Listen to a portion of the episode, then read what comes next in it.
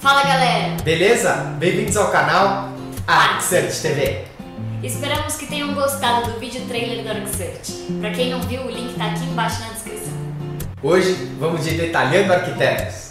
Responsável por mais de mil projetos, dos quais mais de 500 estão construídos. Um dos conceitos centrais de suas obras é que o projeto deve ser individual, de acordo com sua localização e finalidade. Influenciou os rumos da arquitetura moderna com suas ideias e obras e é considerado um dos principais arquitetos do século XX. Tornou-se a figura-chave da arquitetura orgânica, exemplificada com a Casa da Cascata. Já conseguiram descobrir quem é? Frank Lloyd Wright.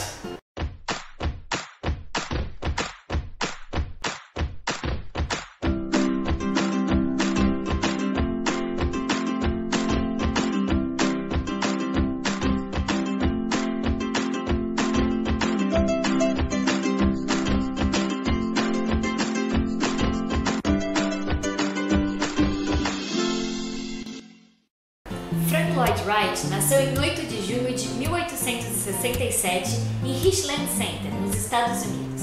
1885. Frequenta a Universidade de Wisconsin, onde tem aulas de engenharia antes de se concentrar em arquitetura. Se torna desenhista parcial para o professor de engenharia civil Alan Conover. 1886. Contratado por Joseph Lian Silsby como desenhista e supervisor de construção da Unit Chapel, em Spring Green. 1887. Se muda para Chicago, onde o campo de arquitetura está crescendo bastante por conta do grande incêndio de 1871. No mesmo ano, é contratado pelo estúdio de Louis Sullivan e Dankma Adler. 1888. Sullivan reconhece o talento de Frank e o promove a chefe de design responsável por todos os projetos residenciais na Adler e Sullivan. 1889. Após cinco anos de contrato com o escritório, Louis Sullivan empresta um dinheiro para Frank construir sua própria casa, a Frank Lloyd Wright Home em Oak Park, Illinois. 1892. Em violação do seu contrato, Frank pega encomendas independentes, construindo várias casas clandestinas. Sullivan o demite e fica sem falar com ele por 12 anos. 1893. Constrói a William Winslow House, seu primeiro projeto como arquiteto independente. No mesmo ano, abre seu escritório no Schiller Building. Por sinal, um design do Sullivan e do Adler. 1895. Constitui a Prairie School, influenciado por filosofias do Sullivan e pelo movimento Arts and Crafts. Usualmente, as casas são marcadas por linhas horizontais, coberturas planas ou levemente inclinadas, frequentemente apresentando lajes em balanço, janelas agrupadas formando amplos conjuntos horizontais, integração com a paisagem, paredes com texturas ou relevos e economia no uso de ornamentos. 1899. Constrói a Joseph Husser House, em Chicago. Essa é considerada a primeira Prairie House, em português, Casa Pradaria. Elas têm esse nome porque sua conformação é considerada complementar à paisagem ao redor de Chicago. 1901. Construiu a Ward Willits House em Highland Park e a Frank Thomas House em Oak Park, ambas exemplos de casas pradaria. 1902. Primeira grande encomenda para o edifício administrativo Larkin, em Buffalo, em Nova York. Infelizmente, foi demolido em 1950. Também constrói a Dana Thomas House, em Springfield, Illinois. 1905. Constrói o Unit Temple, em Oak Park, inteiramente de concreto armado. 1908. Constrói a Frederick Hobby House, em Chicago. É considerada sua melhor casa pradaria. 1909. Frank foge para a Europa, refugiando-se em Fiesole, na Itália. 1910. Retorna para os Estados Unidos e convence sua mãe a comprar o terreno onde funda a comunidade Taliesin, em Spring Green, Wisconsin. 1914. Ocorre a tragédia de Taliesin. Um trabalhador da propriedade, Julian Calton, derrama gasolina em torno da propriedade de Taliesin e ateia fogo. Depois disso, assassinou com um machado as pessoas que tentaram escapar pela janela. Entre elas, a mulher que Frank estava na época, Mama Tine, seus dois filhos e quatro operários. Então reconstrói Taliesin em memória de Mama, onde mora até o fim de sua vida. 1916.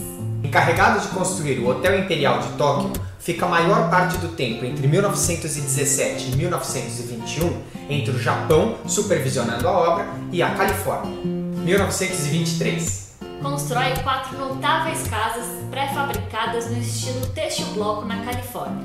Esta seria um precursor para sua arquitetura Usonian.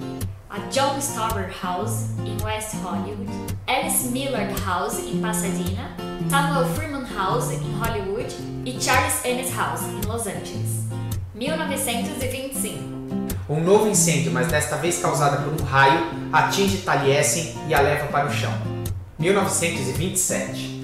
Escreve para Architectural Records uma série de 14 artigos sob o título Na Causa da Arquitetura, sobre a natureza dos materiais e sua aplicação na arquitetura.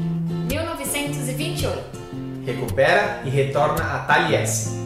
1931. Começa o projeto da Broadacre City. 1932. Funda a Taliesin Fellowship, uma escola experimental para arquitetos. No mesmo ano é publicado The Disappearing City, seus conceitos teóricos sobre as cidades descentralizadas e o boom dos subúrbios americanos.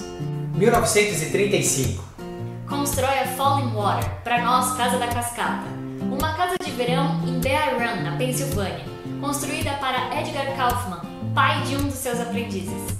O ponto alto do projeto é ele ter sido erguido sobre uma pequena queda d'água, usando seus elementos naturais como parte do projeto. 1937. Constrói a primeira Herbert Jacobs House em Madison. É a primeira casa no estilo Usonian que Wright vai construir nos próximos 16 anos. As casas Usonian eram geralmente pequenas residências térreas, sem garagem e com planta em L. Caracterizavam-se também por sua consciência ambiental por empregarem materiais locais. Tinha forte conexão visual com o interior e o exterior da casa. 1939. Inaugura Johnson Walks Headquarters, constrói a Rosenbaum House e ganha a Medalha de Ouro do RIBA. 1940. Estabelece a Fundação Frank Lloyd Wright, dispondo de sua propriedade para aqueles que vão continuar o seu trabalho. 1941 recebe a Medalha Real de Ouro de Arquitetura do Rei George VI da Inglaterra, 1943. Começa o Museu Solomon Guggenheim, Nova York, a mais difícil, controversa e demorada obra de sua carreira, 1948. Constrói o Gift Shop Vice Morris em São Francisco. Ele serve como um protótipo físico para a rampa circular do Guggenheim, 1949 nomeado membro honorário do Instituto Nacional de Artes e Letras americano e ganha a medalha de ouro do AIA. 1954. Escreve o The Natural House, que ilustra as Usonian Houses. 1956. Constrói o Civic Center Marin County, em San Rafael, na Califórnia. No mesmo ano, projeta o Mile High Building, um arranha-céu com altura de uma milha, o equivalente a 1.600 metros. 1957. Projeta Crescent Opera House e um master plan para Greater Baghdad, no Iraque. Os projetos são arquivados em 1958 por um golpe político. 1958. O livro The Living City é publicado. E em 1959, Frank morre dois meses antes do seu aniversário de 92 anos, em 9 de abril, em Phoenix, no Arizona. O arquiteto ainda escreveu inúmeros livros e artigos, já que escrevia tanto quanto projetava. Assim como concluiu e projetou uma outra infinidade de obras e recebeu outros muitos prêmios. Sempre interessante podermos acompanhar a carreira de grandes nomes da arquitetura.